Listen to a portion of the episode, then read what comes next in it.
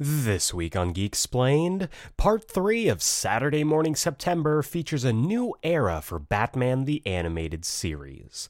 I'm joined by returning guest Matt Draper to discuss Season 3, aka The New Batman Adventures.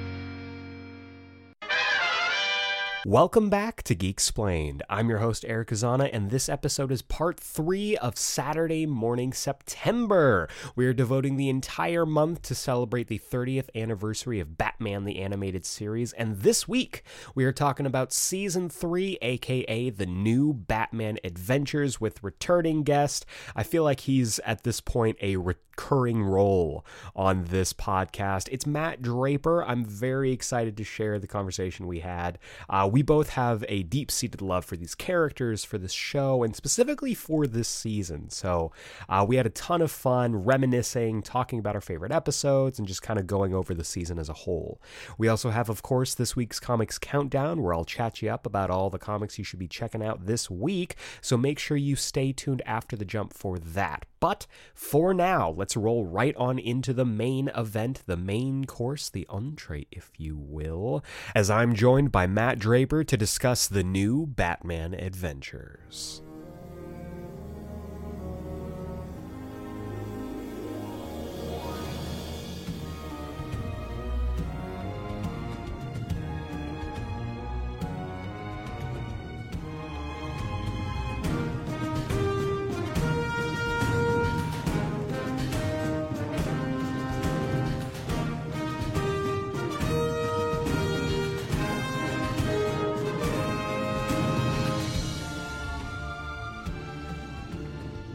1997, Batman the Animated Series changed.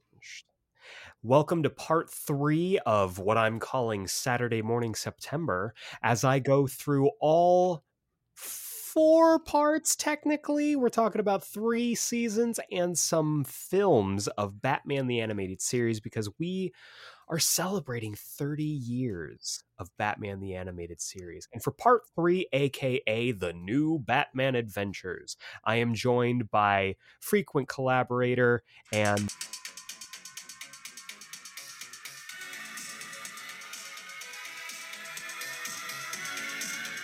He's the one, the only, the best video machine. It's Matt Draper. Top guys in. Matt, welcome back to the podcast. Always good to see you, man.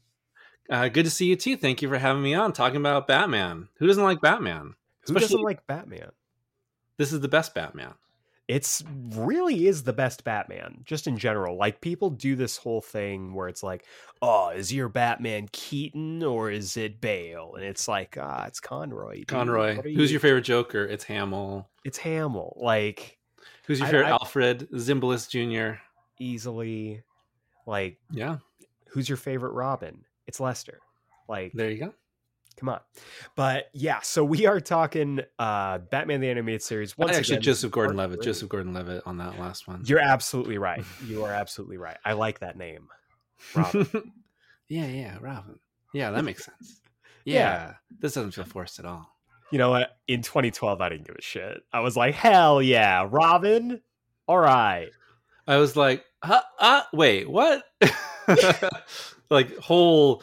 I, I, wish I someone was recording my face. Every single emotion on the spectrum came over it. As someone who also doesn't go by his first name, I got it. I was like, you know what? It's fine. I'm First time it. I found that out Mhm. about you, I was shocked, horrified, terrified. It's like the ground had given Screaming, out, crying, throwing throwing up. up. Okay, Yeah. I, I hear that a lot. I hear that a lot. Apparently, it's a it's a well kept secret, much like Uh-huh. the uh, the resurrection protocols for mutants specifically. Okay. I Mut- was thinking the clean slate. Think the clean slate protocols from uh, Dark Knight Rises. Oh, you're thinking something very different. That- now you got me thinking about the Nightfall protocols from Arkham Knight. Oh yeah, where where Bruce is like, secrets out, fuck it, time to die. Blow everything up. People Yeah, will tell you that he didn't actually die, and I say they didn't make another game, so he's dead. I still don't understand. Like, I'm really actually excited. I don't, all of the nonsense beyond it. Like, I'm actually really hyped for Gotham Knights, but what a, what a confusing thing to do. Be like, all right, Batman just died. We have this extended universe. It's not in the Arkham universe. and they're just No, gonna keep pushing back uh, the Suicide Squad game Yep. They're just every going to six which months, six months, hurts six months, me every single time because I Uh-huh. want to play as Captain Boomerang. It's what I was put on Mhm. this earth to do. There's dozens of you. Dozens, only dozens. though. Out of all of us, there's only dozens that are going to play as Captain Boomerang, and that makes it very easy for me to pick off the rest of them. So back to uh, the animated series, we're talking season three. This is our third part of the series, and Matt, I want to ask you: Do you remember the first episode of this series that you watched? Super tough. That's really, really difficult to know because I was, well, I was, I was watching it when it was originally airing, No. and um, I'd been watching and dating myself a little bit, aging myself here. I'm starting to feel sort of like the guy at the end of um, Last Crusade. You know, he gets Ooh. all all dry. Um, yeah, and uh, watching that, so it was like you know, I was watching Batman Animated Series. You know, really, really young, um, enjoying that. Then Superman, and not really knowing that like Batman had ever actually stopped production because they kept airing it. You know, there's the gap, but they kept airing it. You know, and, and so I didn't know. I was just like. Sometimes I would see a new episode that I hadn't seen before, and sometimes it was like, "Oh yeah, I've seen this one ten times."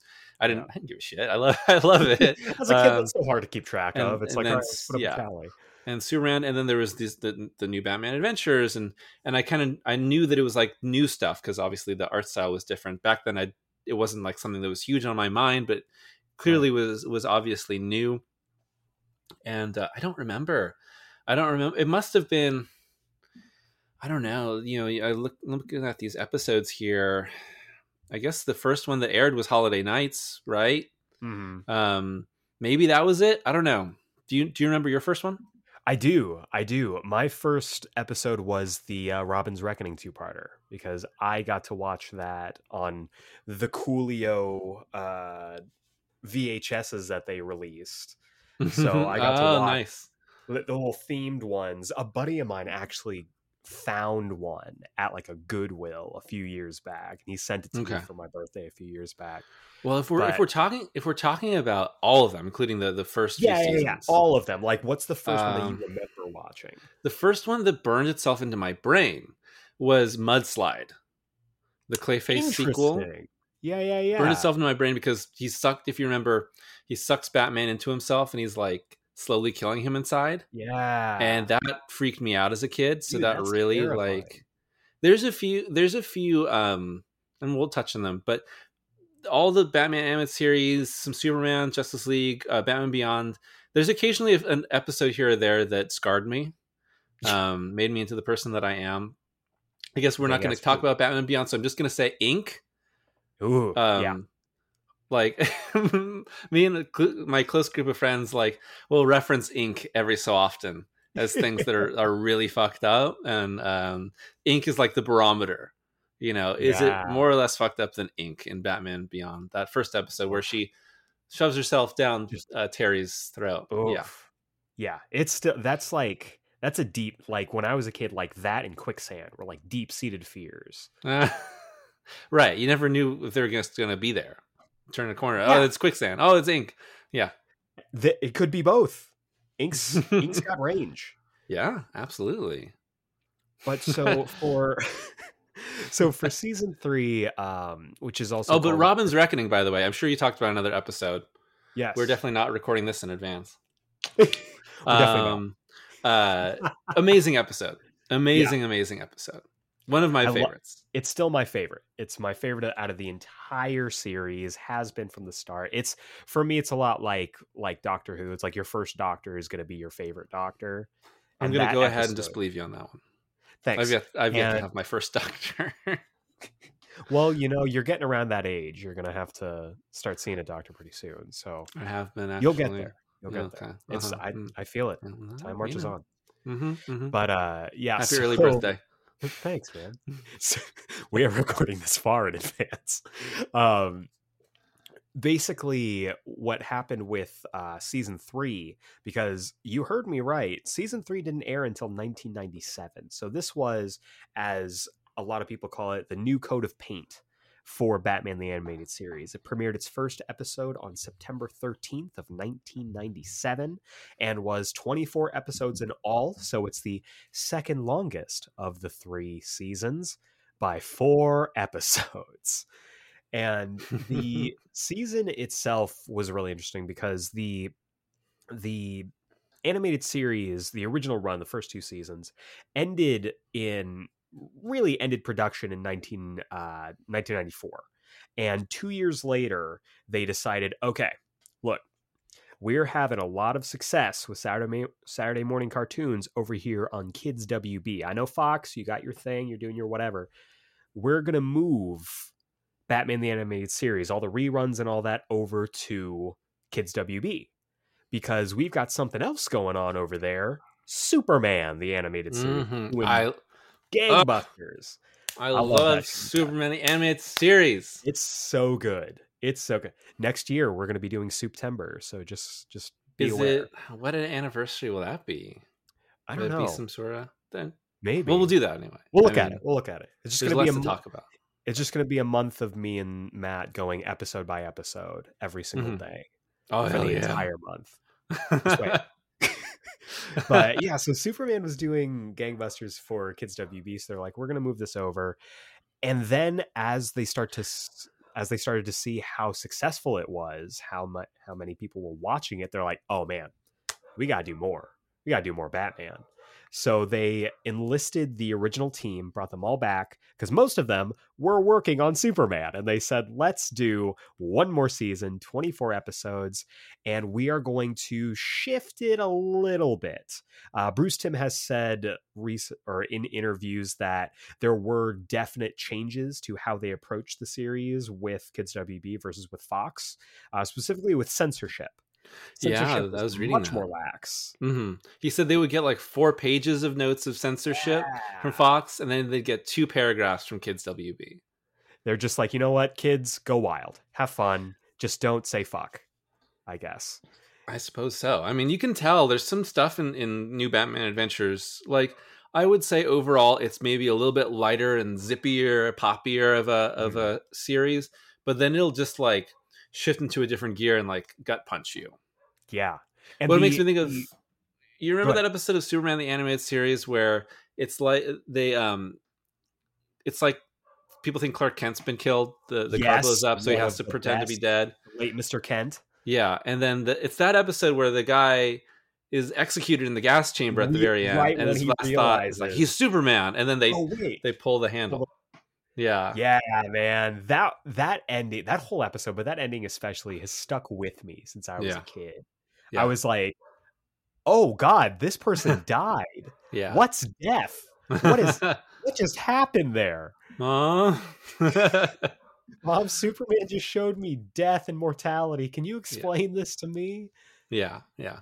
But yeah, so Kids WB a little bit more lax on the censors, and they also wanted to kind of ape the formula of Superman the animated series, in that Superman the animated series is really unique as a Superman property because, and I want to know what you think about this. All the times that I've watched it, Superman is not the main character of Mm. Superman the animated Mhm. series. It's his supporting cast. He is basically the number two, but it's usually focused on either the villain or it's focused on one of his supporting cast, like Jimmy or Lois or anybody like that. Mhm. And sometimes it switches and it goes from a supporting character into a villain. Like and so they decided what we're going to do with new Batman adventures is we're going to put less of a fo- uh, less of a direct focus on Batman and more on the wider Gotham itself, the cops, Yeah. his Bat family, the villains. Mhm. And what do you what did you think of that? What do you think of that as like a concept? And do you think that is reflective of what the season is? Well, I, I think you're totally right. And I think that's a super good point. Um, I hadn't thought about that much in the context of Superman the animated series, but it's, it's definitely true for new Batman adventures. And I like the variety of focus. I think it's Yeah. really fun, and you know, it allows for so much more of a variety of tone and structure. Um, they are the, everything kind of shifts episode to episode. You, I just think I mean, one of the reasons why I love New Batman Adventures so much is that you can tell Timm and Dini, Radomski, and all the team are um, they're operating at a really high level. Like they have figured it out. They got a ton of experience. They're really just at the height of their game, and they're executing super well. And uh, you can just feel that. And so they have the confidence to experiment a lot. So there is Yeah. experimental episodes in the rest of BTAS, and, and like there's um you know, um, something like uh, oh, why am I blank? uh, Why am I blank? Oh, one of my favorites is Showdown uh, Oh, from Batman, yeah. Uh, New uh, Adventures of Batman Robin, where it's Batman and Robin are just in the framing device, and it's a Jonah Hex story. It's like Mhm. Jonah Hex meets uh, Will Great. Smith's Wild Wild West. Yeah. Um, and I love it's I, I love that episode. It's one of my favorites. And there's Yeah. barely any Batman in it, but I just love that experimentation. Um, you know, there's stuff like that that will happen off and on throughout that, but here they're just changing it up consistently. And there are episodes where Batman is the major focus. Um, sure.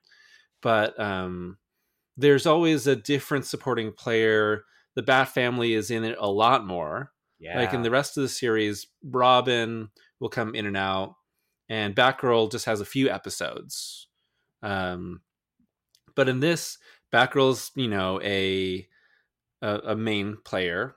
she's uh, almost Nightwing- in- yeah. I think she's in the series more than Robin and Nightwing. She might be definitely more than Nightwing, um, Sure. which is it. Which I mean, we'll talk about it. And in, it's a, it's an interesting aspect of this season. Um, Gordon's in, in a, t- a ton. He's in this Mhm. one a ton, and I love. I mean, one of my favorite things generally about the whole of this series is the Gordon Batman relationship, Yeah. and this one it really gets to breathe. You get a lot of like downtime with them, discussions between them. I mean, a classic moment, and I think this was in the comic before it was in this, which is the Holiday Knights episode. Yep. And it's four segments, and the final segment is just Gordon and Batman meeting New Year's that what New Year's Eve, like Yeah, close to midnight. Yeah. Um, uh, and they uh, have a cup of coffee, right? And they say, "Here's to another year," or Here, "Here's to survival," right? Here's to Yep. survival. And hopefully, we're doing this in another year. And I love that. It's just so, So good. good. What one easily one of the best moments in the entire series. oh, bar and none. you just you just get that. I mean, at this point, the, all the characters and their relationships are fully formed. You can just touch in on them and, and kind of do what you want with them. Yeah, absolutely. And I think, like you said, they were operating on another level at this point. They knew what they were doing, they perfected their formula. And so when it came to actually doing this and saying, like, okay, so we are going to come back and tell more stories, they didn't want to just stick with what they had been telling. Mhm. Bruce, Dick, sometimes Barbara doing their thing in Gotham. They wanted to kind of radicalize it. And so they decided, okay, we're going to do a time skip. Some time has passed, at least two years. Yeah. And you see this translated not just in the cast, but also in the look, which brings us to the animation. Now, the animation style was heavily changed from the first two seasons, more so, I think, visually to align with the Mhm. palette that we saw with uh, Superman. Yeah. And the animation was mostly handled in house, though it was also um, outsourced as well to three different uh, Japanese companies Koko Enterprise Company, TMS Kyokuichi Corporation, and Dongyang Animation Corporation. Uh, TMS Kyokuichi was kind of their go to subsidiary to be like, okay, you're going to do polish, you're going to do previs, stuff like that. And you can see how how much more I guess dynamic it is at times. Mhm. Like there is a certain amount you mentioned it earlier how zippy it is, how fluid the uh, the action is, but also just in general, uh, we got a darker palette, more sleek and simplified character designs, and some of those redesigns I want to talk about. Real Oh yeah, for sure. Also, I like um, you know, uh, the the permanent red skies in this. Um, you Yeah, yeah, know, it was a lot of nighttime in the rest of the series with like a red hint, a red hue, but it Mhm. was like dark nighttime sky, and it's like the city light, kind of like adding that you know under light to the clouds. And this is just crisis on infinite Earths at all times, red skies. Yeah, it just it's a cool look. But yeah, uh, redesigns, and also yeah, and Batman had shown up, I think, already in. Um, we have to talk about in Superman the animated series when they did the World's World's, Finest three parter. Oh, and- good. Amazing, and he got his new design there. And I think, given Mm-hmm. that they reintroduced him there, had this new design, I think was definitely the impetus to to redesign. for sure. And as a quick note as well, when you're talking about like the backgrounds of the, the sky, uh, they also kind of moved away from their traditional uh, noir art deco and went with kind of a more sleek, a little bit more modern design. Mm-hmm, and you can see that in those designs as well. Like specifically, let's talk about Batman first.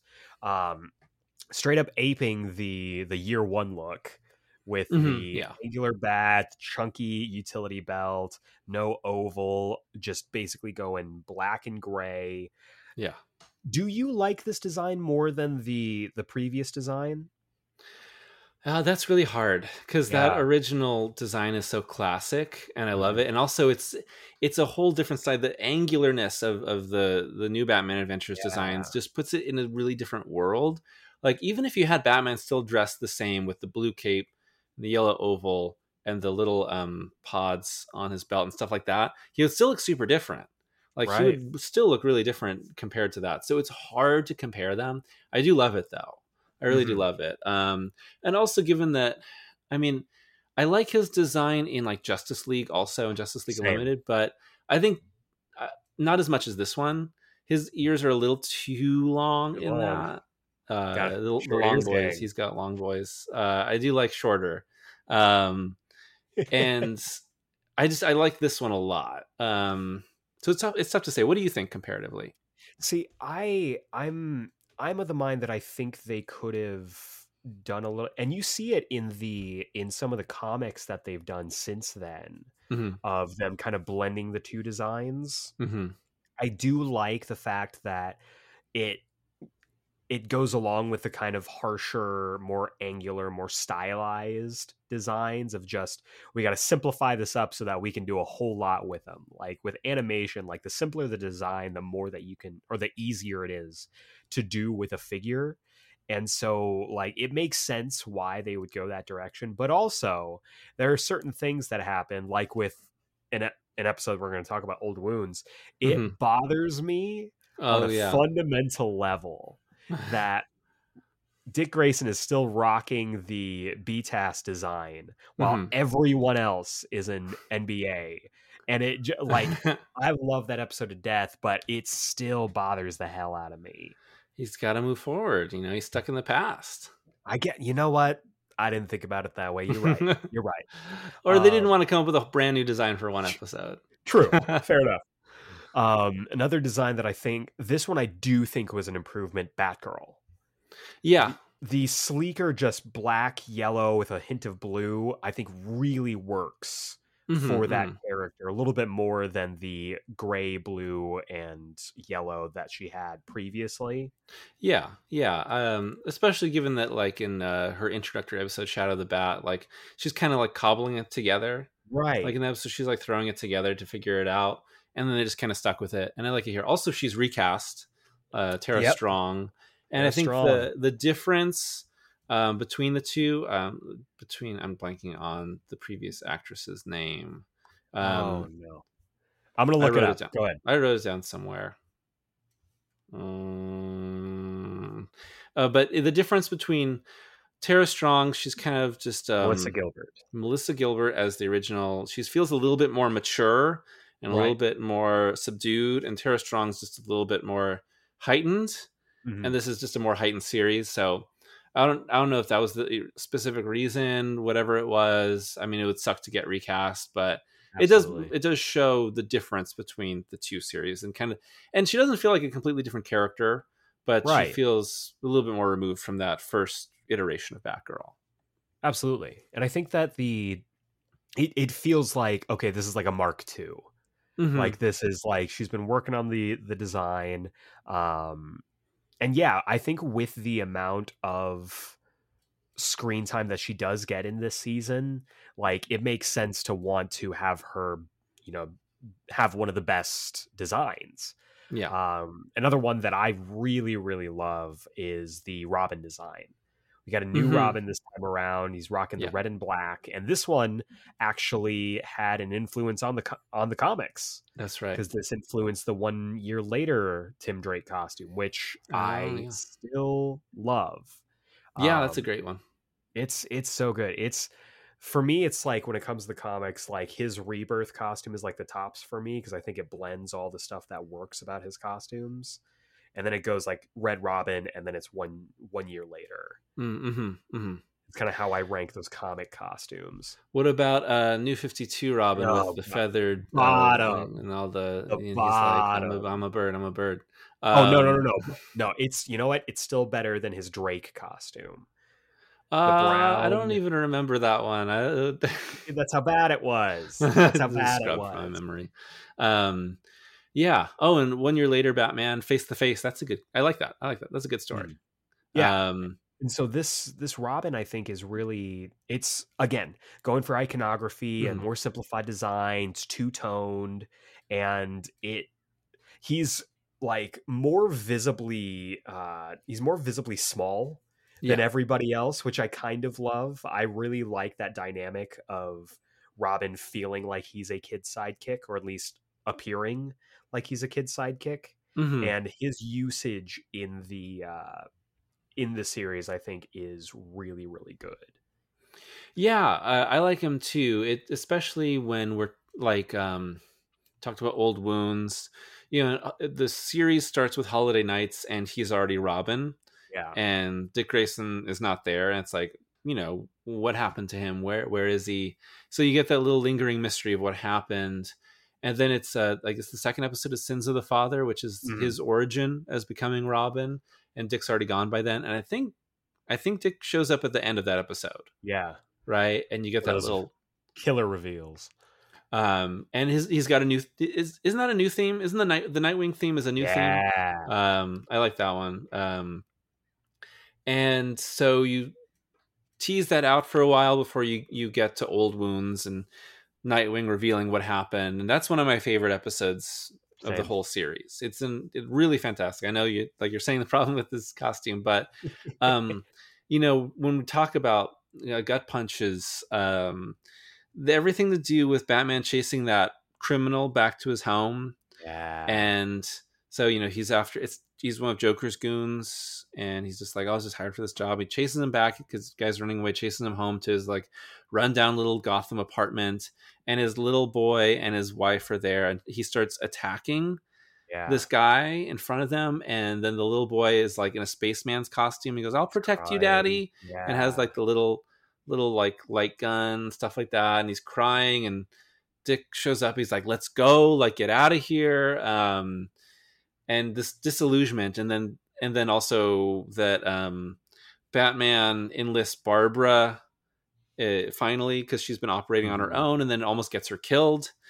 Yep. um and all this sort of stuff and dick's complete disillusionment is really really fantastic in that episode. And but especially the stuff with the guy and then eventually you see that batman has turned a corner and he's gotten that guy a job with wayne enterprises and has helped him turn the corner and the guy's so grateful to bruce wayne. It, it allows for some healing and some growth on batman's part. And it shows like something that none of the rest of the series ever did which is that these the criminals that you see are actual people. They have lives. They live in desperation. Like they've been pushed to crime. And it shows batman in a really different light Yeah. because i think that I mean, there's always the, the silly, silly like online discourse about Bruce Wayne could do more. You shouldn't infrastructure. Yeah, it's for infrastructure. Don't beat up people. Don't beat up the poor. Stuff like Yeah. that. But there is an argument to be made about like, you know, what it actually m- means to be forced into a life of crime and a person's actual life that would lead them there and what they're actually dealing with. And most of the series doesn't deal with that because the the the kind of the thugs and everyone that are involved are kind of cartoony and you know they talk like wise guys and you know it's not like a huge you know actual like character development for them Yeah. but that episode really does a lot there in a little bit of time it really flips it around on batman Absolutely. It it, it kind of reminds me of Batman Noel, which I have to believe they aped some of this for that because that mm-hmm. the, the way that that story ends with you know Bob Cratchit, you know, getting spoilers for a comic I already did an episode on, folks. Um, with it ending with him with his son in their now not so rundown apartment. He's working away in enterprises. Like Mm-hmm. it, it gets. It, it's a great approach, and I'm I'm really excited for the uh, the 12 issue maxi series that Tom King's going to do about the guy who shouts, "It's the bat." Could be real good. Could be real good. Mitch Gerads on art. Clay Mann, they they are they already did it, that basically with the the uh the Brian Azzarello Joker That's comic. true. You That's know, they just did it shorter and way more gratuitous and uh edgy. Boy, did they. But yeah, I, I think it's it's interesting. And when you talk about design changes, and you talk about designs that I think really sing, that Nightwing design is chef's kiss, mullet and all. People the can mullet, talk all the shit that they want. I think it looks great. the especially mullet. for that time period. Like, Yeah.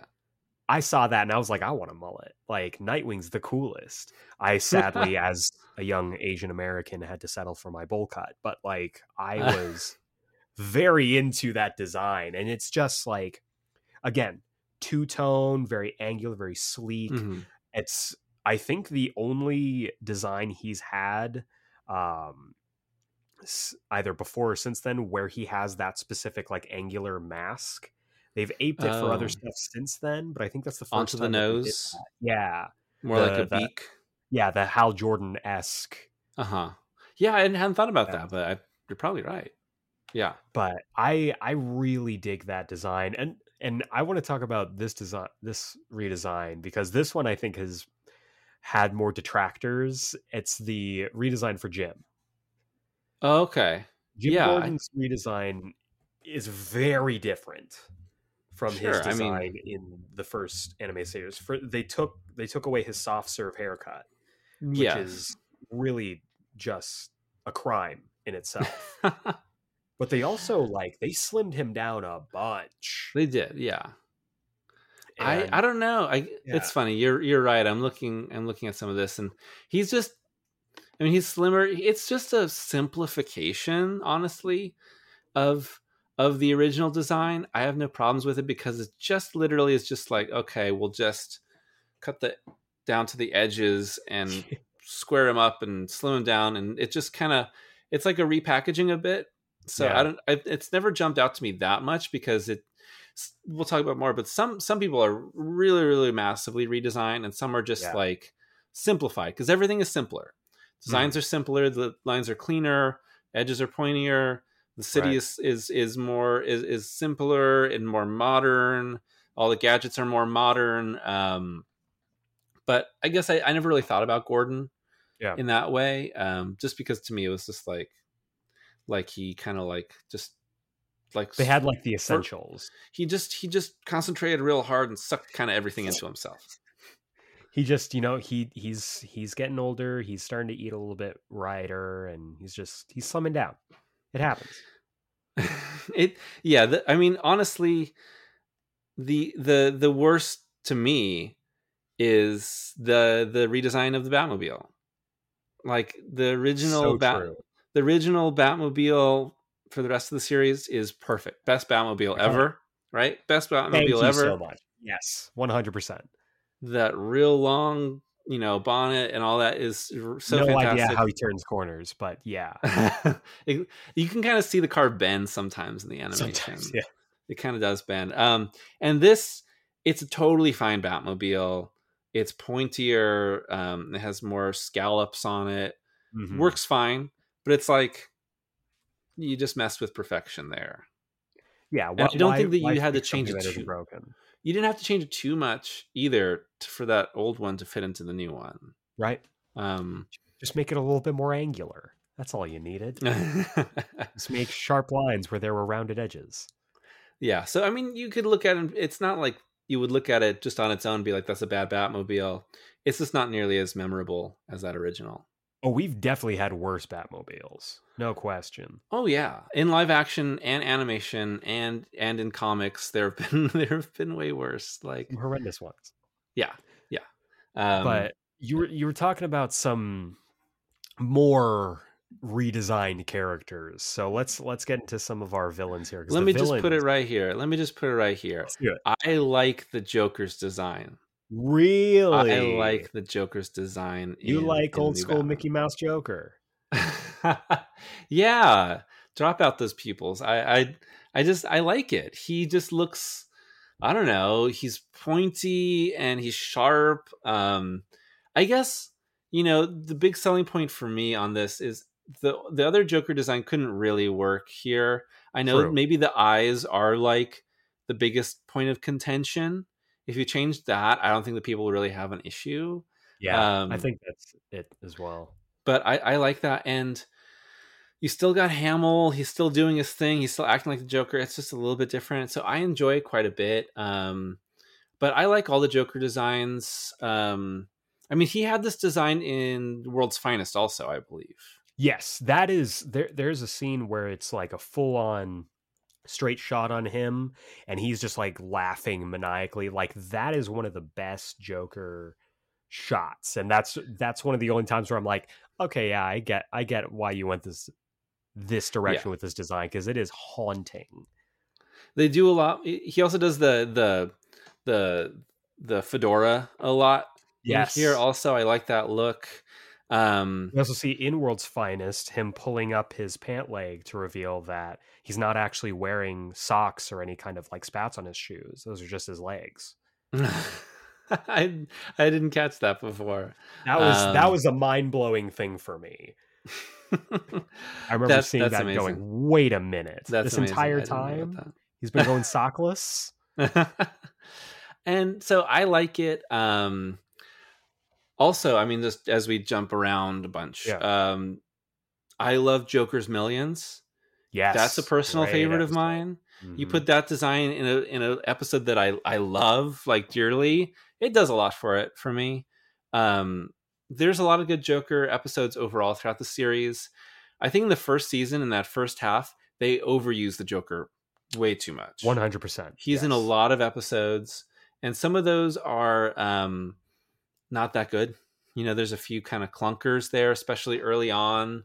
Like, what? Let me look here because I've I've been rewatching a bunch, and I was talking about worst ones. Like, Oh, you don't say.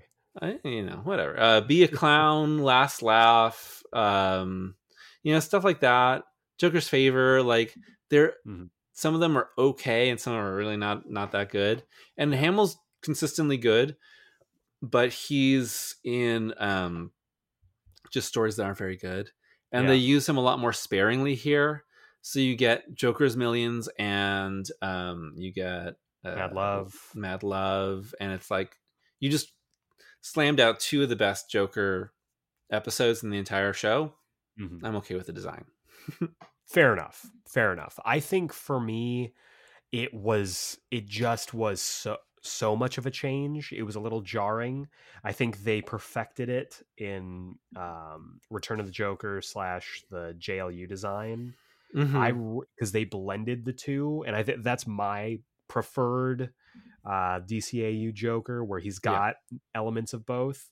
Mhm. Um, but that does nothing to detract from his his voice whatsoever, which is still the performance is iconic. Yeah, Um, yeah, Another iconic redesign that I need to talk about: Scarecrow. Scarecrow Yes. is incredible. One of the biggest glow ups in the entire series. It's so insane that they were just they just totally changed it. The Yeah. only issue I have with it is that I've it's like this is but this is Jonathan Crane from all those other ones. So in my mind, it's like it's like he's this skinny guy in like a giant costume.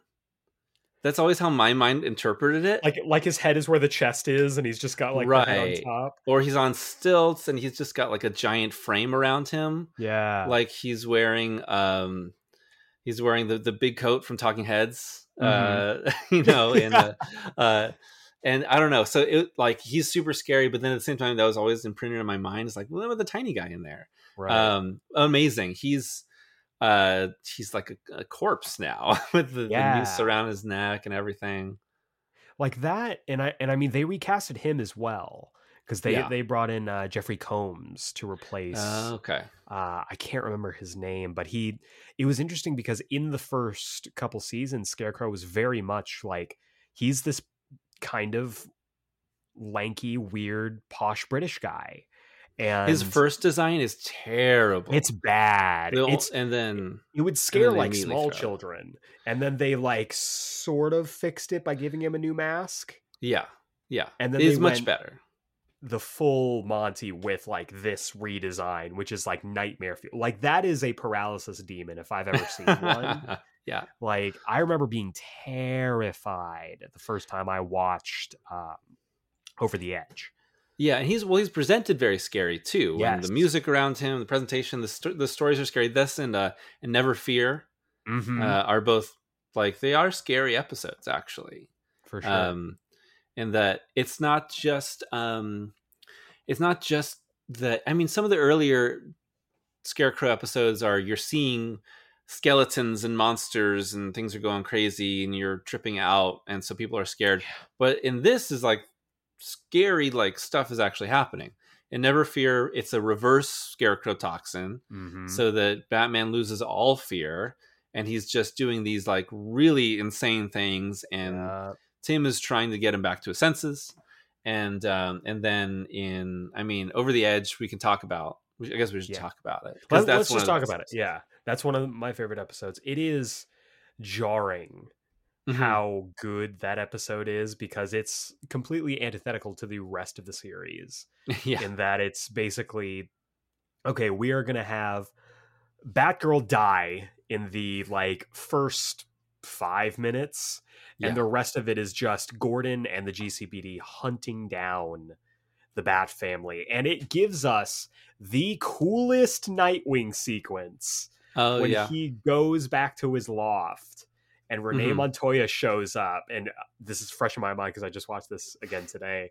She's like, "The right to remain silent, you're under arrest." And he just goes, "Waived." And he just backflips and starts kicking the shit out of everybody. like Nightwing was the coolest character and he only And shows then- up in like 4 episodes. And then he's also in his uh, his speedo and and to the jet ski and Oh, yeah, saving them on you know yeah. in the bay and all that. That's super cool. Is he only in four episodes? He's only in like 4 or 5 episodes. Like out of the entire thing, they used him so sparingly. And one of them doesn't even happen actually. Yeah, exactly. and it's it's it's really interesting to me because they also this also features another redesign that I want to mention. Uh Bane. Bane Yeah. gets a fairly Fetish- heavy redesign. Fetish Bane. Fetish Bane. He goes from I prefer Luchador to Bane. Luchador Bane to Fetish Bane. People always rag on Luchador Bane because they're like, "Oh, his nose is like whatever." I'm like, "No, you don't. You don't get it. It's a Luchador mask." Like, guys, he even like his fight with Batman in that episode uh is like wrestling. straight up, yeah, Like Batman bounces off the um he like does. the, that's the, the right. bars of the like like they're he's like he's running the ropes Yeah, and they're metal bars and it's like okay like it's, it should It's be a little more obvious to you Yeah, yeah, yeah, yeah. Should be but also like we're doing wrestling for a second so Yeah. I yeah. wish at some point he would have just power bombed somebody. Like oh yeah he power bombs you in Arkham Origins when you're Oh, in that boss right. fight with him, and that was one I had the the first time I played that game. I remember this distinctly. I had to pause the game and just marvel that they went and they put a power bomb into this here Batman game. I, I love Bane in, in Origins. Also, I think that Bane. I like. I think that Bane in Asylum sucks. Like He's I bad. hate. I hate giant tank Venom. Like Yeah. you know, like Hunchback Bane. I think it's really stupid. But It's- I know that's probably supposed to be like Bane totally like whacked out on Wowie sauce there. But Right. um, Well, and they show that transition at the end of Arkham Origins as he That's like takes too much of the sauce and then he's like, and it's like, Yeah, okay, right. yeah. now we see how the character got ruined. Okay.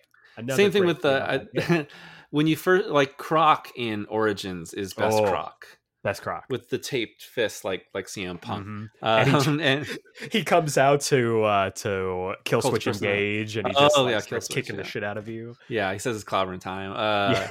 and um and then he punches his younger brother and uh and then You're speaking to me on a on a spiritual level. I love you also cl- clobbered your younger brother ah, uh, yes, but also just like if you listeners, if you if you listen to the Geek Explain book club, we mention this scene at least like once every other week. yeah yeah for sure it, it's a- Iconic cinema. oh god when I, I remember hearing about that he's like uh, when people talked about that online i was like they do what and then and then i watched the movie like he does what but yeah, it's it's a great episode, and I think that Bane's involvement. I, I'm glad that they kept him uh, Latino, Mhm, which is mhm. just so important to that character and i i don't know i really enjoy the moments of like okay gordon's gonna team up with bane for a little bit this is bad news for yeah. everybody Yeah. just all around and then that ending of him just like launching the bat signal at Mm. them knocking them Yeah. both off the roof it's a That's- great episode because if you're what i don't remember the first time that i watched it exactly. Yeah. Um i can't remember a time when i was like oh like but i do remember sort of the feeling because it's like because it opens with them being chased yep. in the Batcave by the gcpd getting fired at like they're ready to shoot these these guys. Alfred And- straight up just Yeah. says ftp and like tackles gordon. Yeah exactly.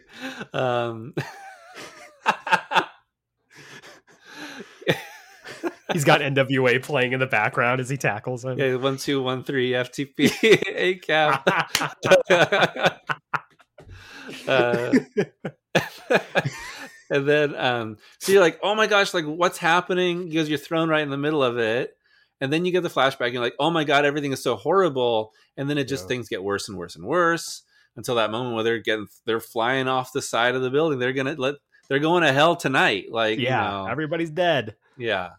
But then I know people can be like, oh, it's all a fake out. But, you know, given that it is Barbara's hallucination and her worst fears, and she's dealing with all these like anxieties and about her own relationship with Gordon, like it makes sense. It's like, this is why this is what she's dreaming. And I think it works really well. And it at least partially happened because they did go up and fight the scarecrow on top of that skyscraper.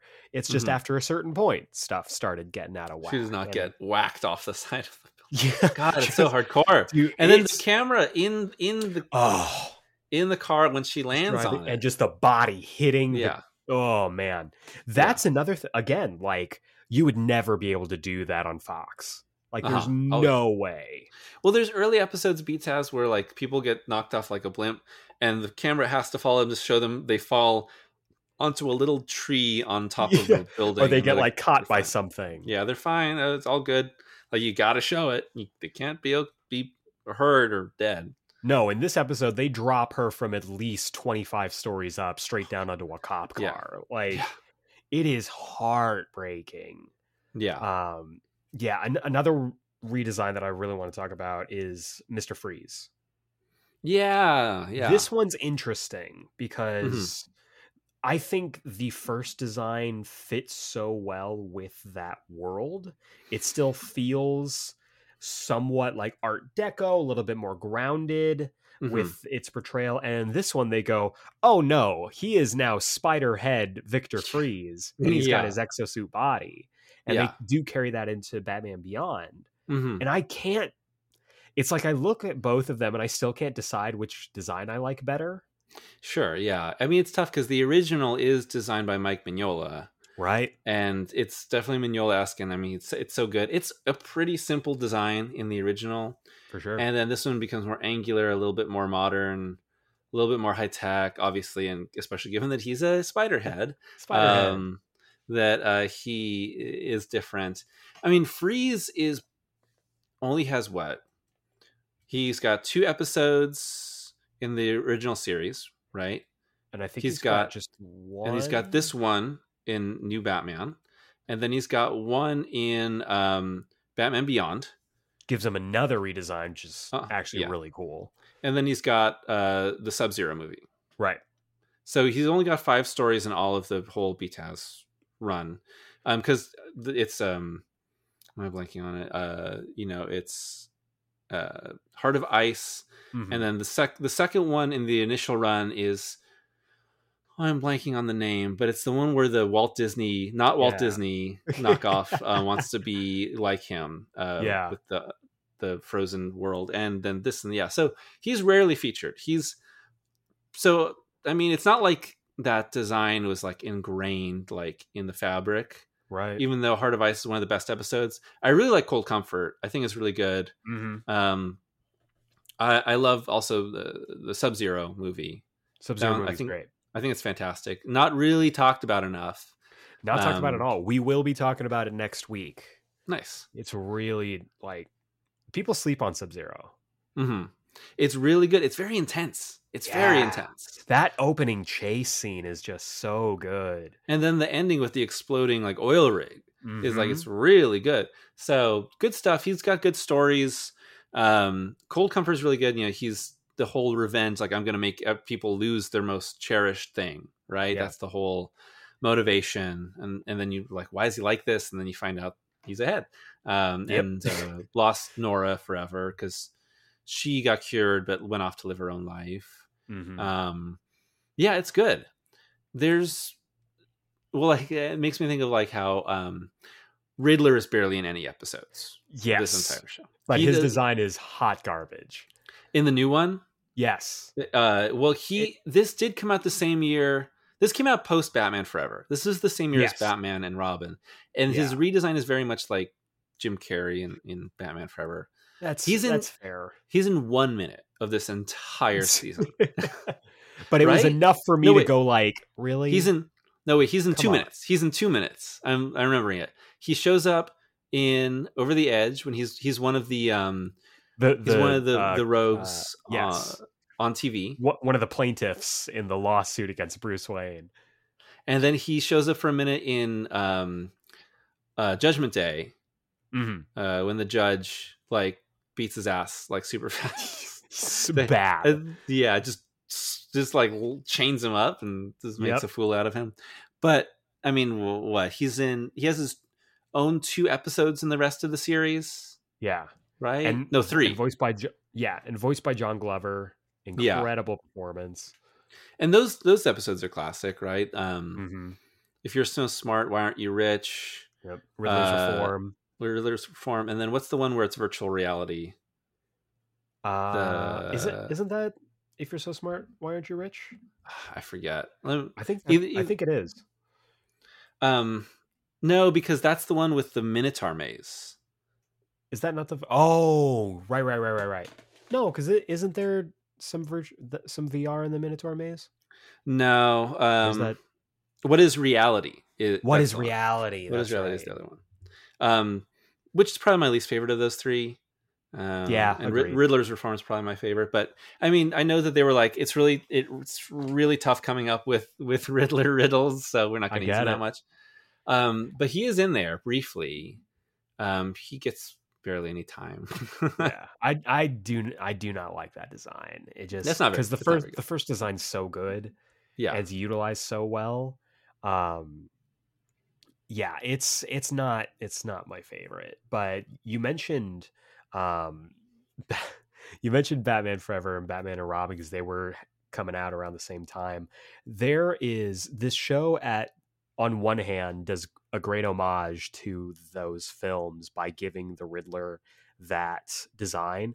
And then on the other hand, absolutely bodies Joel Schumacher in the episode Legends of the Dark Knight. Yes. like it's not even like I never caught it when I was a kid, but when I saw it for the first time as an adult, I was like, "Oh my god.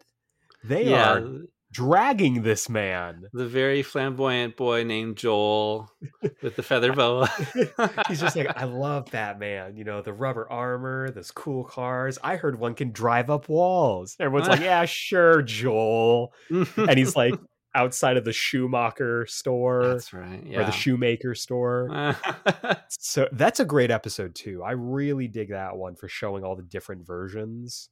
Of I really enjoy that one too. I have very fond memories of that, and I, I rewatched it. and It still does hold up. the The thing about it is, is that the the two main, the, the two main like visions of Batman, the Dick Sprang Batman and the Mhm. the Dark Knight Returns Batman are really great. And then Yeah. like Batman fighting Firefly is just okay. Yeah. Uh, and it's funny because I, I distinctly remember there was a commentary on that that I heard, and I think it was Bruce Timm being like, uh, like, yeah, we really should have made this a little bit more interesting. Like these kids should be kind of disappointed by Batman, actually.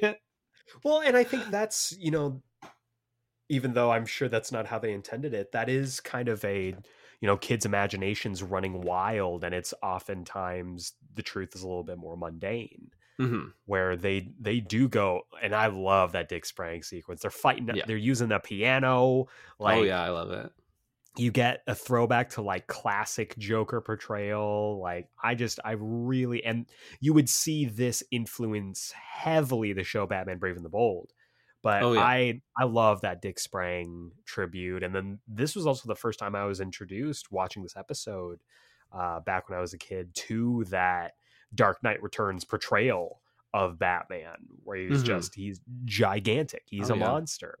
Um, he's voiced by Is, it Peter Weller?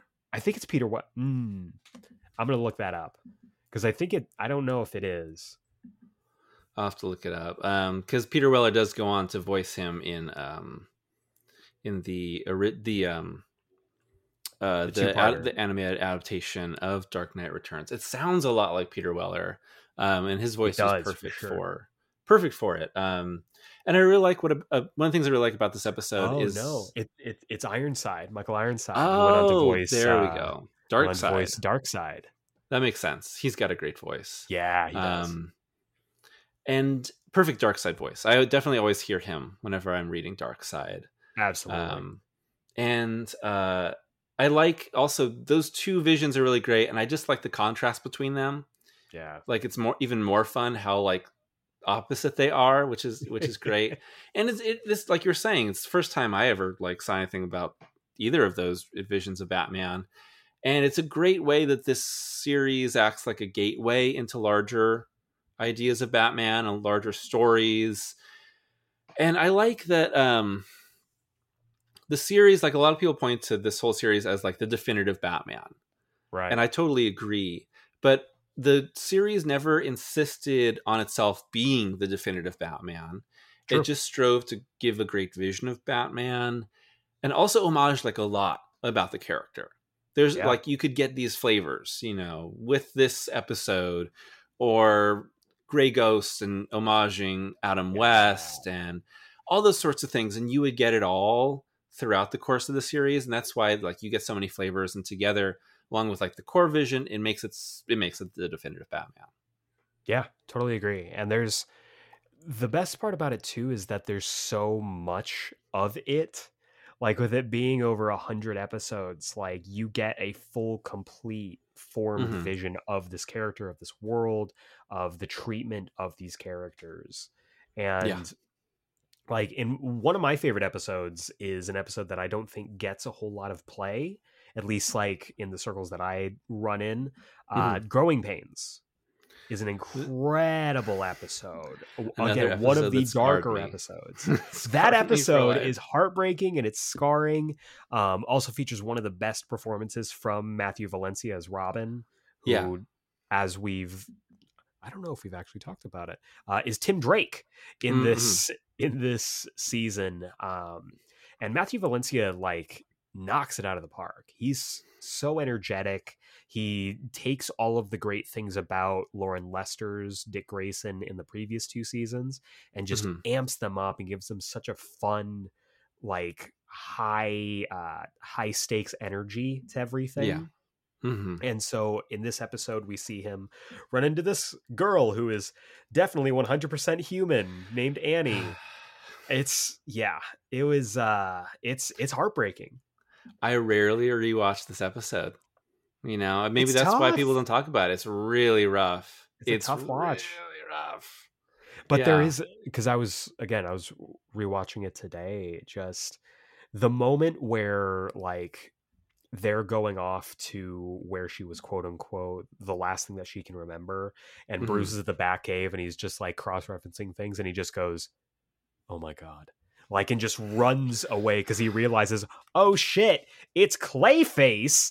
Like Yeah. there is a certain um th- there's a certain nuance to Kevin Conroy's performance in that scene Mm, where he's just like you can hear the fear in his voice even though he's trying to like retain this gruff exterior cuz the Bruce Wayne and Batman of like new Batman adventures is much more gruff than Yeah. in the previous two seasons like Yeah. in in season 1 and season 2 he had like this whole he had this whole um radio show thing where he's like, "Oh, I'm Bruce Wayne way up here and then I'm Batman."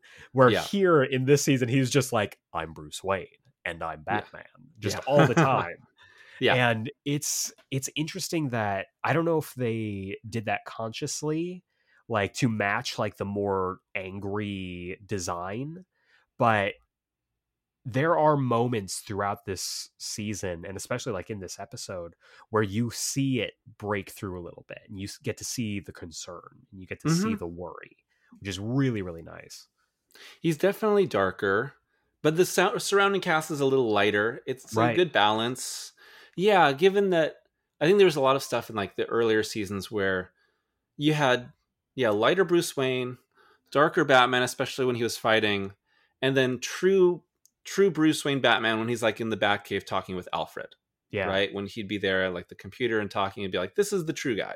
Like Yeah. he's not putting on you know personality for either. He's he's actually like in the middle here right and yeah here he's definitely more disillusioned um yeah i'm, I'm obviously you know the kevin conroy the best batman uh easily. It's it's now cliche to say i think. I think i think once he started voicing batman in the arkham games it became Yeah. cliche along with It's- mark hamill. it's it's the coldest take is that oh, oh, yeah. Conroy and Hamill are like the best duo when it comes to those roles. Um even though i like the again arkham origins love i like the So uh, actors who replaced them. so good. They were Roger really Craig Smith was fantastic and Troy Baker Mhm. was a great Joker. Hmm And um, here he is just darker, more serious, not Mhm. cold, um, but just you can just see the time skip and everything, everything that's happened, and just kind of a little bit wearier than Yeah. before. Well, you mentioned Um, it in Old Wounds. Like we Mhm. get to see this different side of him, this scary side. That Yeah. it's like, it, especially in that moment where like Barbara's like, you know, he didn't recruit me, like it was my choice, and Robin and Dick Grayson's like, you think that, like, but he Yeah. manipulates shit. And this is the episode where I'm like, oh my god, does he? Is he like this? uh, it's so that's so good. Good. I love that the the willingness. It's now like it's now a common thing, but the willingness back then, right, to call out your title character, like Yeah. in your your kids show. I mean, all the series it's a kid show, but it's an all ages show. And what's ex- exciting about it, what made it hold up for so long, was the maturity of it, right? for sure. Um, and the willingness to to have a lot of shades, and yeah, to Mhm. just be, to call out your your character by you know someone else, and and not deny that. There's no denying it. that- Absolutely. that's what he does. They also do that Um, in the cinematic matter- masterpiece that is the first season of the Beyblade show. Like they clearly take the time to make sure you know that your lead character he's a, he's a little bit of a headstrong knucklehead, but Is the The lead idea- character a Beyblade? no, Matt, no. I don't know. Uh, I don't know. I'm just checking. but no, like I, I think you're absolutely right. The the fact that they did call out, you know, that and we are just talking about in Growing Pains, there's a moment where Alfred's like, okay, so you just you're not going after Tim? And Bruce is like, I know where he is. And Alfred goes, Oh, right. You still keep the tracer in his utility belt. You do treat him like a kid. And he just like Uh. pauses to look at him and then he goes back to his computer. um, well, Efrem Zimbalist Jr. as Alfred and Bob Hastings as uh, Commissioner Gordon. Yes. They're two of the voices that I most closely associate with this entire show. agreed. Um, you know, talking about the iconic performances, but they are so good all the time. I think that I've said it before in different things I've made, but you could just listen to an episode and you could enjoy it. You wouldn't even Yeah, have to watch. You know, pull it up on your laptop, HBO Max or whatever, and Mhm. you know, put on your headphones. Don't even watch it. And the sound design and the voice acting and the music, oh my gosh, it's so great. It almost feels like a radio play. Specifically, I'm, I'm going to give you two episodes, listener, to do this challenge with POV and The Man Who Killed Batman. Like, Mhm. you could do that with either one of those episodes, and they just they you could do it with like heart of, you could do it with heart of ice that too, and you could also do it with one that i love that you're talking about ones that no one talks about one of my personal favorites a bullet for bullock bullet for Bullock rules. yes one of my so favorites So good.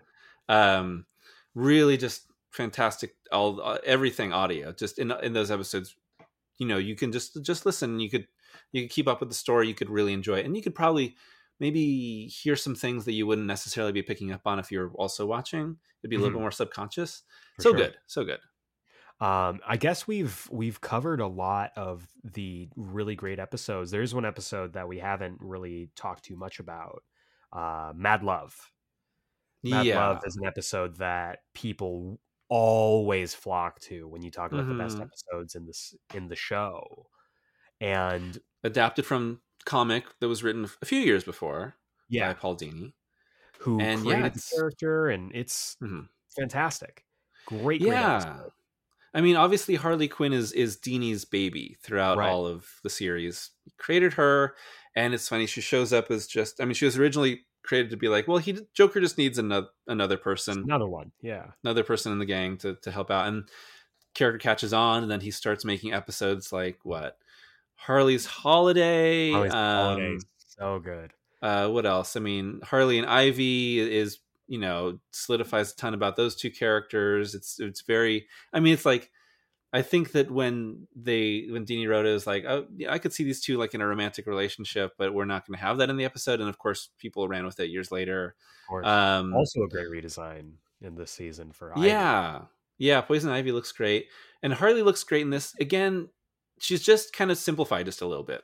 Mhm. there's not that much changed. It's just she takes on the angles uh, and, and proportions that are just typical of of this pointy boobs and like all Yeah. that sort of stuff The- and it's the- like- the, common stuff you see in Bruce Timm female designs.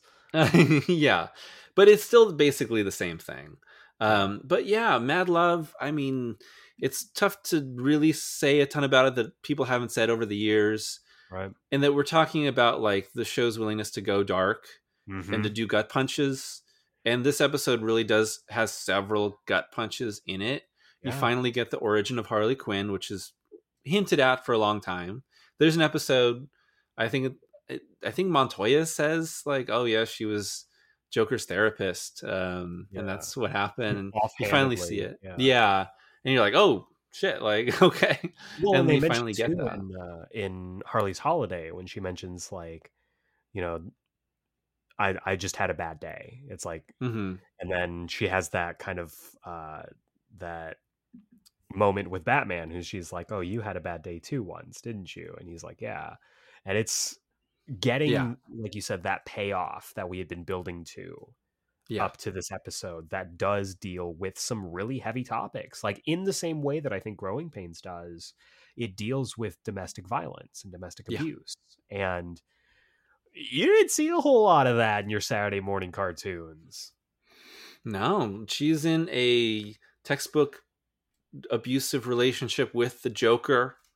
The way that he ignores her and gaslights her and then emotionally abuses her and physically abuses her and then she's Mhm. still stuck in that dynamic and she can't get out of it and even at the end He wins her back. yeah he wins her back because she's still in that there's nothing about her that's really changed. She's not really made the decision to leave, so that he just brings her back in right at the end. She's in Arkham, all busted up from him hitting her and throwing her out the window. Yeah. Falls multiple stories, and what she says, "I'm sorry, I, I just didn't, well, I just didn't get the joke," or that, that's what she Yeah. says. And then she's she's like, the whole thing is from her point of view. We're talking about like lots of episodes from different people's points of view. This is Harley as as your protagonist, and she's talking voiceover, doing flashbacks, and then at the end, she's like, "Oh, I've oh," and Arlene Sorkin's so great, especially in this episode. Mhm. You get the multiple shades of Harley uh, as Yeah. Harley Quinn and and you know Doctor Quinzel and all that sort of stuff, and you, you her voice changes a lot to reflect that yeah. and her voiceover changes a lot and at the end she's talking about i've given up on him and you know that terrible abusive horrible and it's normal it's like regular person yeah. Harleen. It's like and then she sees yeah and then she sees the flower from joker and she said angel and it's and just she's right back in. Yeah. in the end and you're like and there's so many gut punches yeah. um or like joker talking about first time his dad took him to the circus Mhm. and then he broke his dad broke his nose all sort of stuff and then batman turning that around being like that was all a big lie and you're talking about serious batman when he starts laughing Oof. and harley's like i don't think i like it when you laugh and like all that sort of it's perfect this is i mean okay i mean when we're recording this i'm slowly writing and watching and doing uh, 30 my 30 favorite episodes of the whole series 30 for 30. um, so it's not finished yet. I don't have definitive rankings, but Mad Love is going to be top three. Yeah. well, it's and, and by the time that this drops, this video, I'm assuming, It should be right? out, It should barring be some out. barring some unforeseen circumstance. barring him being dropped off of a 25 foot story building onto a Yeah. cop car. Yes, Uh, in which case, I will raid his home to upload this and then be Yeah. chased summarily by the other by the LAPD um, through my Batcave. But yeah, it's it's a great episode. It's one that I think does, unlike you know, like Bullet for Bullock or Growing Pains, like people do talk about it, and rightfully so, for its depiction of all of the heavy themes that are involved yeah, and definitely. it gives, like you said, one of the best performances from Arlene Sorkin, absolutely crushing it, taking this character farther beyond where she was ever supposed to be during Joker's favor. And yeah, it's it's a great, great episode for sure. Though Mhm, mhm. again, it bothers me because the designs are wonked off in the in the flashback. They should be in the previous costume. Anyway, um, one other quick note I want to make because we're talking about some really great uh, vocal performances. Uh, Jeff Bennett, Farmer Brown. Oh, what? As Farmer Farmer Brown and Critters. Farmer Brown, you knew we were going to mention it, Maddie. This one's for you.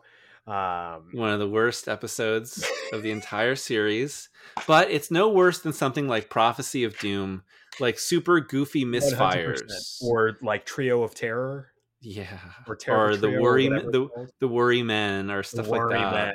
Man. Yeah, really goofy misfires starring new people, uh, new villains in the show, and you're like, this one's going to be another Harley Quinn, and nope. nope, not this time.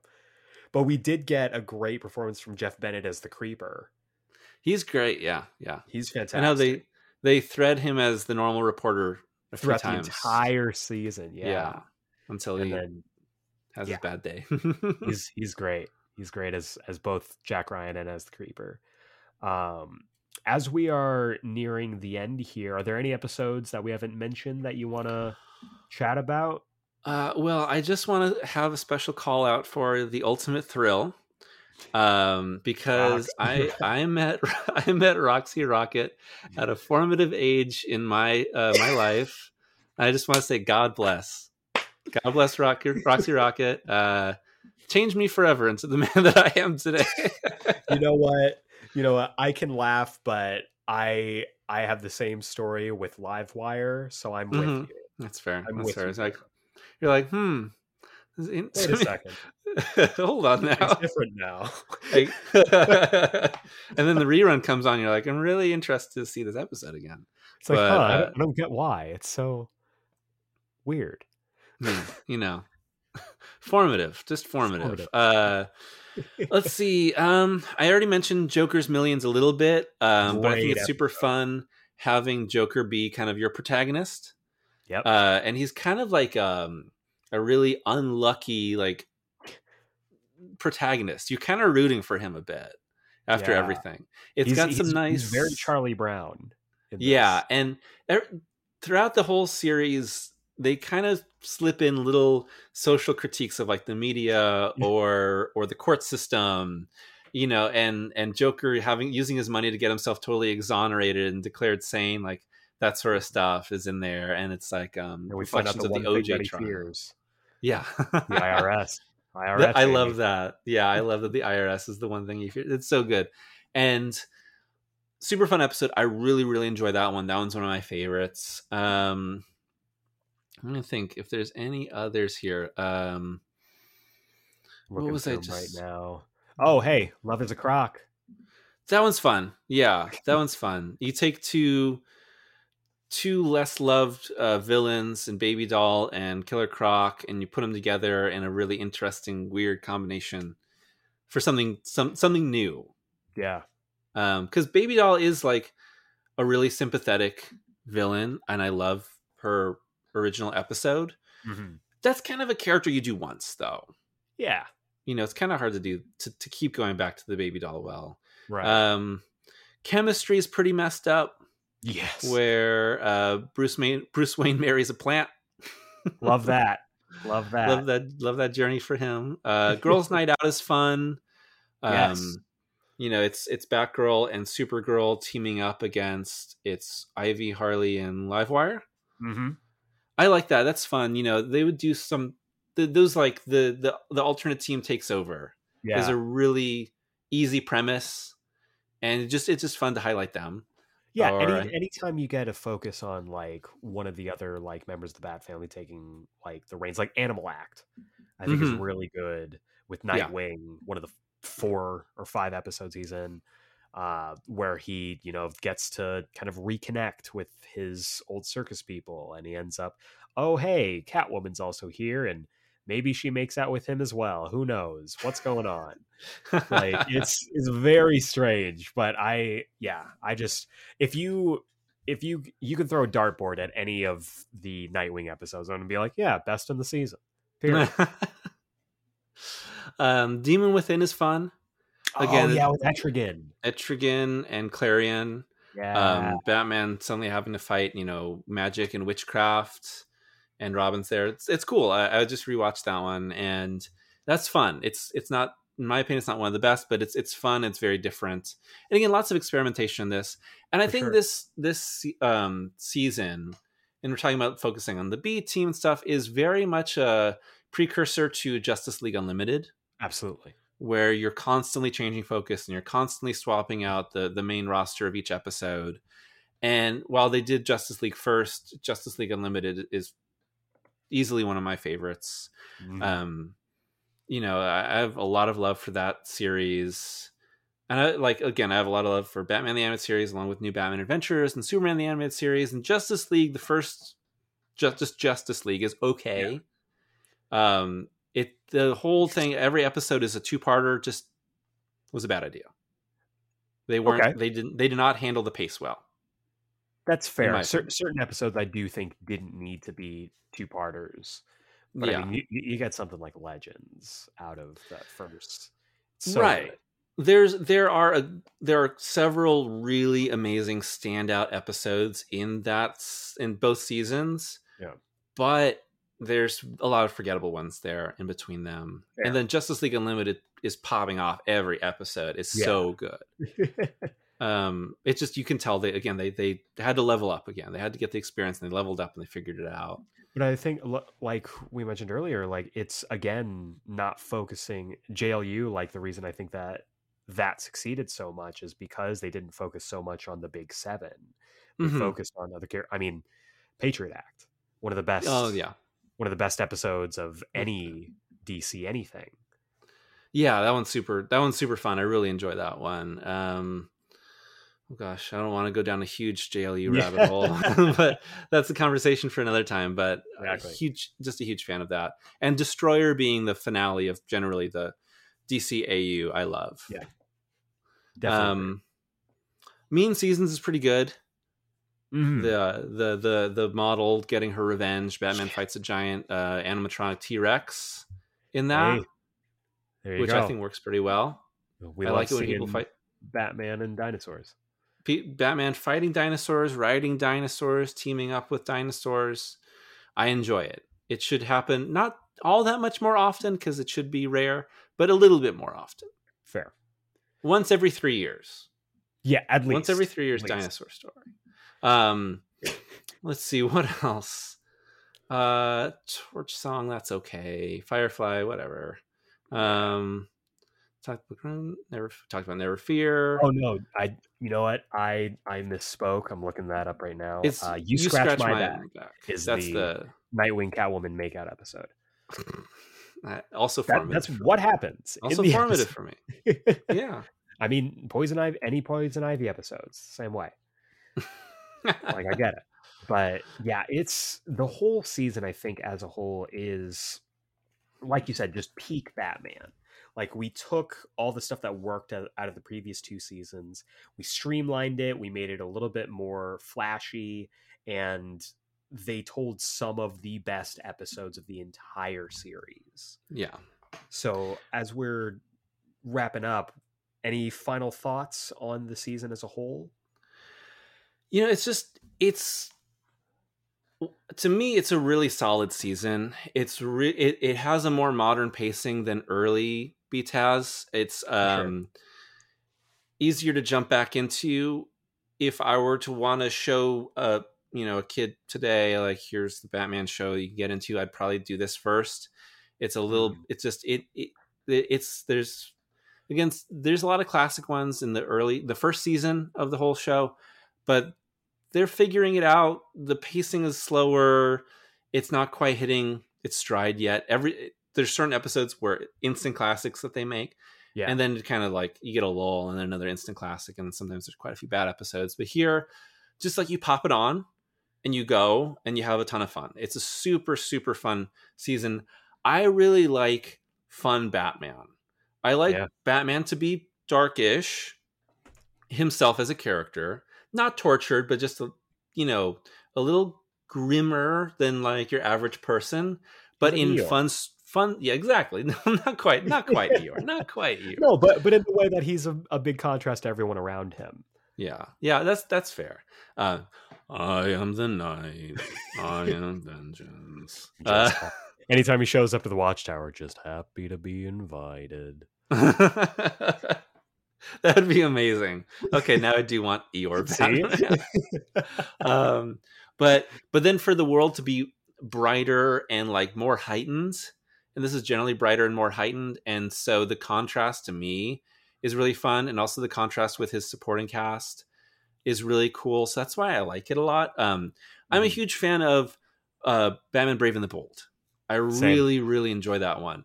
And that Batman is not as dark as this Batman, but he is the the darker shade. He's serious. Uh, he's the straight man, right? to like the crazy world around him, and that's Yeah. there's a lot of comedy to be pulled from that. And I'm a huge fan of that show. Huge, huge fan. I need to make a video telling people that they got to get their act together they and do. watch watch that show. Um, again, that's be- a to- topic I for another time. I think it's the third best. Third Uh, best for what? me. I I mean, it's, mean- it's BTAS, the Batman, and then probably Brave and the Bold. I love the Batman. Okay, I just I you know I never But- saw the whole season.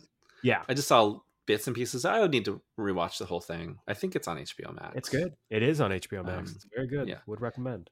to me, Brave and the Bold is right there with BTAS, and I think it sometimes is a little bit higher for me. It's just right there, Mhm. right up at the top.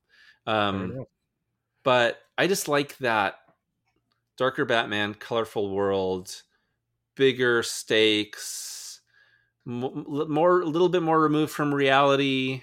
yeah. Uh, I just enjoy that. I like that contrast a lot. I don't need Batman to be the whole thing about oh Batman's the best hero because he's he's human like us and uh, whatever. No, he's not. He's, he's he's he's he, people draw him. Um, like he doesn't need to be exactly like us. Yeah. Um, why does you know why can he shoot a grappling hook you know 20 stories into a building have a perfect latch and fly and it away? Yank his arm right off yeah. It doesn't yank his arm off? What he doesn't f- eat shit you know when he hits the side of the building? You know it's because he's because that's what they wanted him to do like he, this Yeah. is fun have fun with it go with it. Um and i think this is emblematic of that and i, I really do enjoy that. For sure do you have other thoughts on on this season I think just in general, it is it's a season that, like you said, is a great introduction. I think there's a lot of, especially for like younger viewers, like having a character like Robin fulfills the promise of the premise for that character.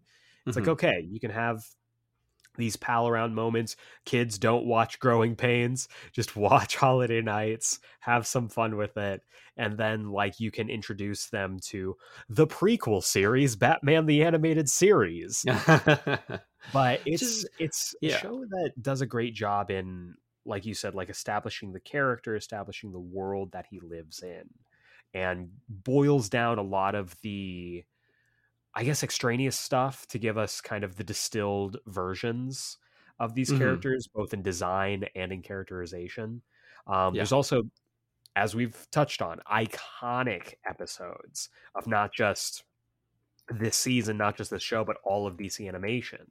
So there's Oh, yeah. a lot to love about this. And I think that if they were going to go out and just have, you know, let's just do one more season of this, this is the best way that they could have done that. And of Yeah. course, as we as we know, there are, you know, Batman Caped Crusader coming out. We don't know how, if at all, it will be Oh, connected man. to this. If I, not, for, I forgot about that. I don't even know when that's supposed to come out. I don't even know if it's coming out now with Oh, all the stuff going on with HBO Max They're and gonna Discovery Plus, the two genders. there's, pro- there's probably 21 episodes that have been done, and they're gonna throw them in the garbage. They're gonna throw them right in the garbage because they're not events. It's not an event. No, not not to not to the the higher ups at Warren at WBD.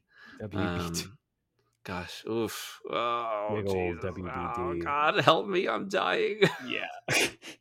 so as uh, as art is burning down around us, we're gonna go ahead and wrap things up here. Um, Matt, it is always a pleasure having you on, man. We always have a great time. Um, It's great to be here. uh, Matt Draper, the only guest that comes on to Geek Explained with his own theme music. So Seven star seven Matt star. Draper. Is this the seventh one? It might be. I would have to go back and look. This might be your seventh podcast. It could be. I've definitely been on here more than five times. Definitely Five time, than- five time, five time, five time, five time, plus a few more probably. All right, now do a Explain. spinaroonie right in your in your room right now. Oh, but I got carpet. I don't think I don't know. I can't slide well. um, though all of the times you have been on the show, if this is the first time that any of our listeners are hearing you on the show, um, where can they find you? Where can they follow up on you and your wonderful content? Well, thank you for having me. Uh, I'm I. Uh, you can follow me on YouTube, where I am, uh, you know, doing videos every couple weeks.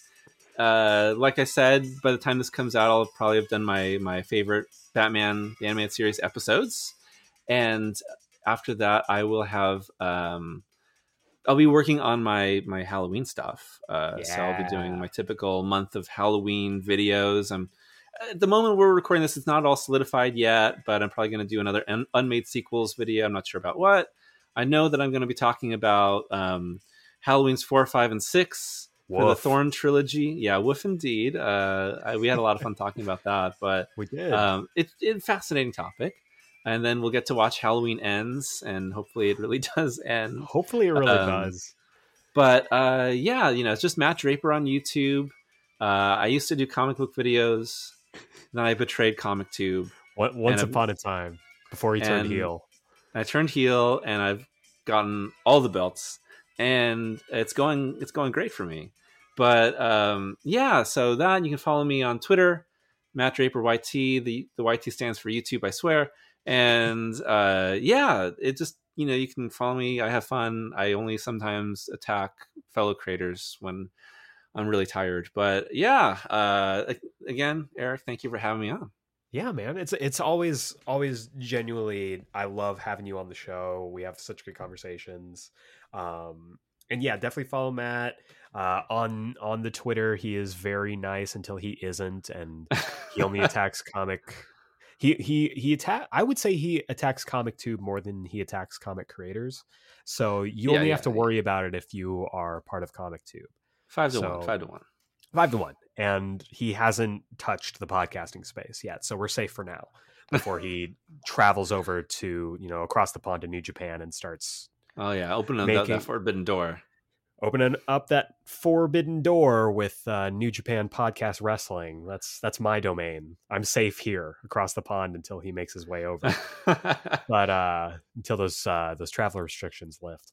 But yeah, uh, Matt's videos are always amazing. Uh, if you haven't yet, go check out. As we said, by the time this comes out, his thirty for thirty. Yell at him that you know Critters isn't on his top thirty episodes of the show. Just I'm ju- I'm gonna put it out there that it's not. Just make sure that he knows how disappointed you are I appreciate but, that. uh, yeah so um this wraps up part three part four is incoming but when it comes to the new batman adventures never forget red skies are best skies Top guys out. Ooh, welcome back to this week's Comics Countdown. This is the segment of our show where I'll chat you up about all the comics you should be picking up this week, whether it's at your local comic book shop, a Comixology, or however you get your comics. These are the ones I think you should definitely take a look at. But before we get into this week's books, let's take a look back at last week's books with the Geek Explain pick of the week of last week. And for me, no question, do a power bomb number four. Not to say that there weren't other great comics because there were, but do a power bomb has just been consistently the best monthly comic, bar none. It's pro wrestling, it's tournaments, it's a battle at the end of the universe.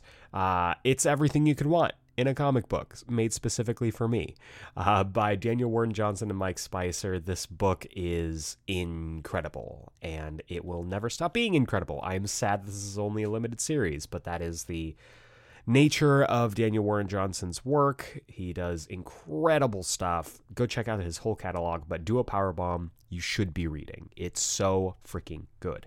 But that is last week's books. This week we've got four, five, six, seven, eight, nine books for you to check out. So let's go ahead and dive into this list, kicking things off with The Flash number 786. This is another Dark Crisis tie in, continuing that story.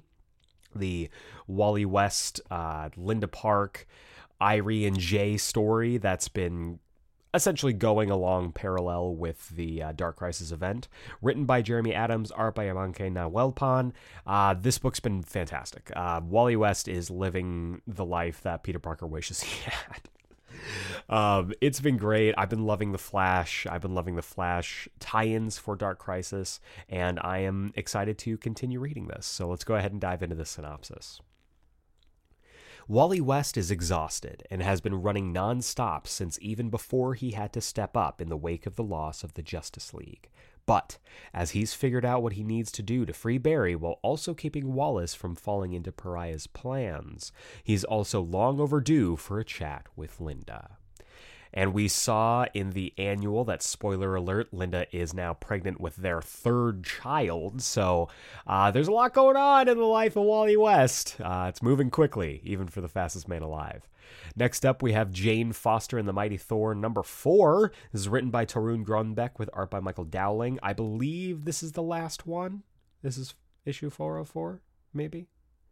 It might be six. I don't know.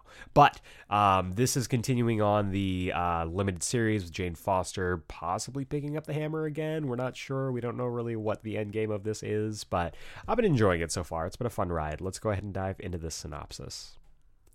Asgard's defenses have been breached, its warriors battered, and still more legions are unleashed against them. The chaos and destruction seem to be fueling some great dark power. But to what end? Before she can find what lurks in the shadows and save the Golden Realm, Jane Foster must first save Thor. So, yeah, it's been a great little story. I'm still not positive where they're going, but I guess we will just have to see. Next up, we have DCeased War of the Undead Gods, number two of eight, written by Tom Taylor, art by Trevor Hairsine and Andy Lanning, and I'm going to be honest with you. I'm very excited about this purely because of this cover, because it's my boy. Kyle Rayner has been a notable absence from the DCeased book, so I'm excited to see him pop up here, though, knowing my luck and knowing Tom Taylor, he's probably going to die. So let's dive into the synopsis and find out just what's going on. The undead Darkseid begins his assault on the galaxy, attacking Korugar first. Could the fate of the planet depend on the Yellow Lantern Corps teaming up with a Green Lantern? Also, what horrors do Big Barda and Mr. Miracle find on New Genesis? Yeah, it was established last issue that New Genesis has already fallen, so uh, that sucks. It's real bad, real bad. So I'm interested to see what happens here. They are gearing up for this big final battle, and they're going to need all the help they can get. Next up, we have Strange number six. This is written by Jed MacKay with art by Lee Garbett. And I am kind of sad, if I'm honest with you, because I've been loving this book. I've been absolutely loving this book, but we have gotten the solicits for December, and we now know that Stephen Strange is coming back, which, granted, that's been the goal for this book this whole time. Clea wants to bring him back. But it's Clea's book now, and Clea's really good. And I just like Clea in the role of Sorcerer Supreme. So I'm not sure exactly what they have planned here. I do really, really like Jed MacKay's writing. Uh, so I'm I'm interested. I'm cautiously optimistic that this book is going to subvert expectations. So let's dive into the synopsis. Wong takes center stage. Someone has stolen pieces of Wong's memory, but he's going to need them back to stop the blasphemy cartel. It's up to Wong and Bats to retrace their steps to find the truth, but could this memory be better off forgotten? You know how much I love my boy Wong and how much the world is loving Wong right now, so this makes all the sense in the world. Can't wait to pick this up. Next up, we have one of the, uh, I think, one of the most hotly anticipated books of the month. This is Batman One Bad Day Two Face number one. After One Bad Day Riddler knocked everyone's socks off, the One Bad Day series came out swinging. So I'm excited to see exactly what they've got in store. This is written by Mariko Tamaki with art by Javier Fernandez, two creators who I absolutely adore. So I'm very excited to see what they've got in store for us. Let's dive into the synopsis. Two Face has always been viewed as Batman's most tragic villain. If only Harvey Dent hadn't been scarred by acid, he could have continued his good work as DA in Gotham City and been Batman's greatest ally and friend. Right? Or has Batman extended Harvey Dent too much grace in his multiple attempts at reform? He'll question himself as Harvey Dent is free once more, scarred but seemingly free of Two Face's influence. But when it's revealed Harvey Dent's father has been threatened to be murdered on his 88th birthday, will Two Face be able to resist joining the party? From the best selling creative team of Mariko Tamaki and Javier Fernandez. Very excited to pick this up. Uh, like I said, I love both creators. I think it's hilarious. Of course, he would want to see his father murdered on his 88th birthday. 88, of course, is two quadrupled. So I'm very excited. This should be a, another banger of an issue in this One Bad Day series. Next up, we have Batman Superman World's Finest number seven, written by Mark Waid, art by Dan Mora. I love this book to death. I have been loving every single issue that has come out, and I have faith that this is going to be no different. So let's go ahead and dive into this synopsis. Brand new story arc. The untold story of Superman's short lived sidekick is at last revealed, but what secret connection to one of DC's most timeless tales does this story foreshadow? Only time will tell. That's a clue, folks. The next epic arc in the world's finest saga begins here. Introducing Boy Thunder. Yeah, I'm I'm curious about this because I, you know, I initially thought, oh, Boy Thunder, Shazam. Uh, we know Billy Batson was part of the story in the first arc, but this looks like it's going in a different direction, giving us Superman's sidekick, Superman's forgotten sidekick, from what it seems like, since it this book does take place in the past. Um, I can't wait to check this out. This is going to be a lot of fun, and I am looking forward to continuing this series. Next up, we have Judgment Day number five. This is written by Kieron Gillen, art by Valeria Schiti. Um, there's really no synopsis to speak of. It just says it's too late. So let's just wax poetic on this uh, on this book. It's been fantastic. I've loved all the tie-ins. I've loved the overarching main story. Judgment was passed in this past issue, and I mean, I don't want to spoil it, but it's not looking good for our people. So I am curious how they're going to get past this.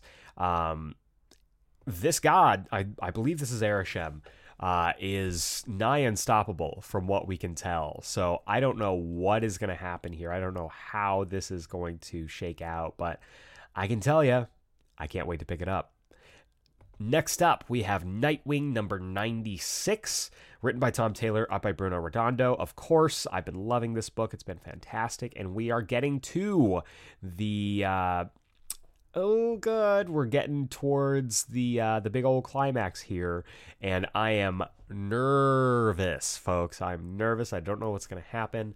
Um, some bad stuff is brewing. Heartless is about to make their final move. And uh, i don't think nightwing or Blüdhaven is ready for it. So let's go ahead and dive into the synopsis they say love is when two hearts find their happy place right next to each other but to Heartless, that's just the wall of jars he has in his back office. As Dick and Babs's two hearts do find their happy place next to each other, one question they ask each other proves difficult to answer. I also do love how this book has been pushing forward the Dick Babs agenda. Um, I'm on record as saying I am a uh, Nightwing coriander guy, but I do love how it's been handled in this book. So I'm very excited to pick this up. But the big book of the week, the book I think you should absolutely be picking up is X-Terminators number one. This is written by Leah Williams with art by Carlos Gomez. And I mean, this is a book I've been waiting for for a while now. So I am stoked to pick this up. Let's go ahead and dive into the synopsis. Enter the grindhouse of X. When Jubilee and Boom Boom agree to take Dazzler out for a night in the town to console her after her nasty breakup, they have no idea they're about to be kidnapped and put into an elaborate death trap for their efforts. What are three girls with the power to blow things up to do? Leah Williams and Carlos Gomez put the X and exploitation in this tale of blood, sweat, and revenge. So yeah, um, I mean, come on, Jubilee, Dazzler, Boom Boom, my girl, uh, and also not mentioned in the synopsis, but definitely on the cover, Wolverine, Laura Kinney. So I am very excited to pick this up. I've been hotly anticipating this. This is going to be a fun, bloody ride uh, with some of the best characters in the X lineup. So can't wait to pick this up. This is my most anticipated book of the week. And that does it for this week's Comics Countdown. So to recap, We've got The Flash number 786, Jane Foster and the Mighty Four, Mighty Four, Mighty Thor number four, DCeased War of Undead Gods number two, Strange number six, Batman One Bad Day Two Face number one, Batman Superman World's Finest number seven, Judgment Day number five, Nightwing number 96, and X-Terminators number one. Marvel, DC, pulling out all the stops, bringing in some heavy hitters, so make sure you hit up your LCS this week. And that is going to bring us to the wrap up. If this is your first time joining us on the Geek Geeksplain podcast and you like what I do here, feel free to subscribe to us on the podcasting platform of your choice and give us a rating and review. We drop new episodes every single Wednesday, and honestly, ratings, reviews, and especially subscriptions really does help me and the podcast out in this weird podcasting algorithm space, raises up our stock, and gets us out and into the orbit of listeners just like you. And if you give us a five star rating and review on Apple Podcasts, iTunes, whatever you want to call it, I will read your review here live on the podcast. You can write whatever you want, I will be forced to read it. if you give me those five stars, sky's the limit to what you can write. And I also want to say a big thank you to those who reached out uh, regarding the issues going on with Apple Podcasts. I still don't know. They still won't tell me what was going on, but got it resolved.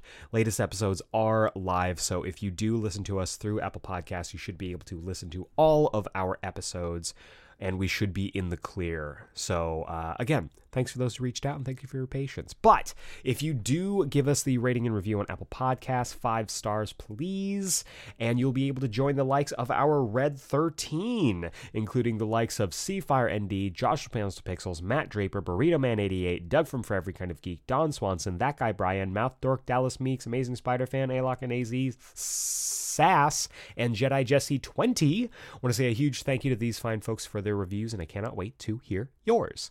If you want to be part of our Geek Geeksplained mailbag, send your emails to geeksplained at gmail.com. Put mailbag in the subject header, and I will read it here on the show.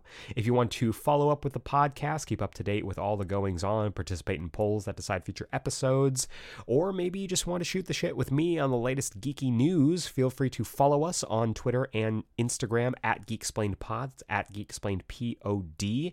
There's a lot of stuff to talk about, and I will be putting up a poll this week as you are listening to this. So make sure you head on over there so you can vote and let your voice be heard. Finally, Every single Friday, we do the Geeksplained Book Club, where I, alongside my amazing friends Malcolm Russell Nelson and Jacob Brown, are currently going through every single issue of every single volume of the Brian Michael Bendis penned Ultimate Spider Man. Last week, we just wrapped up a quick Ultimate Spider Man interlude with the Ultimate Doomsday trilogy. And this week, we are tackling Ultimate Spider Man, or rather, Ultimate Comics Spider Man, Volume 3, aka Death of Spider Man Prelude.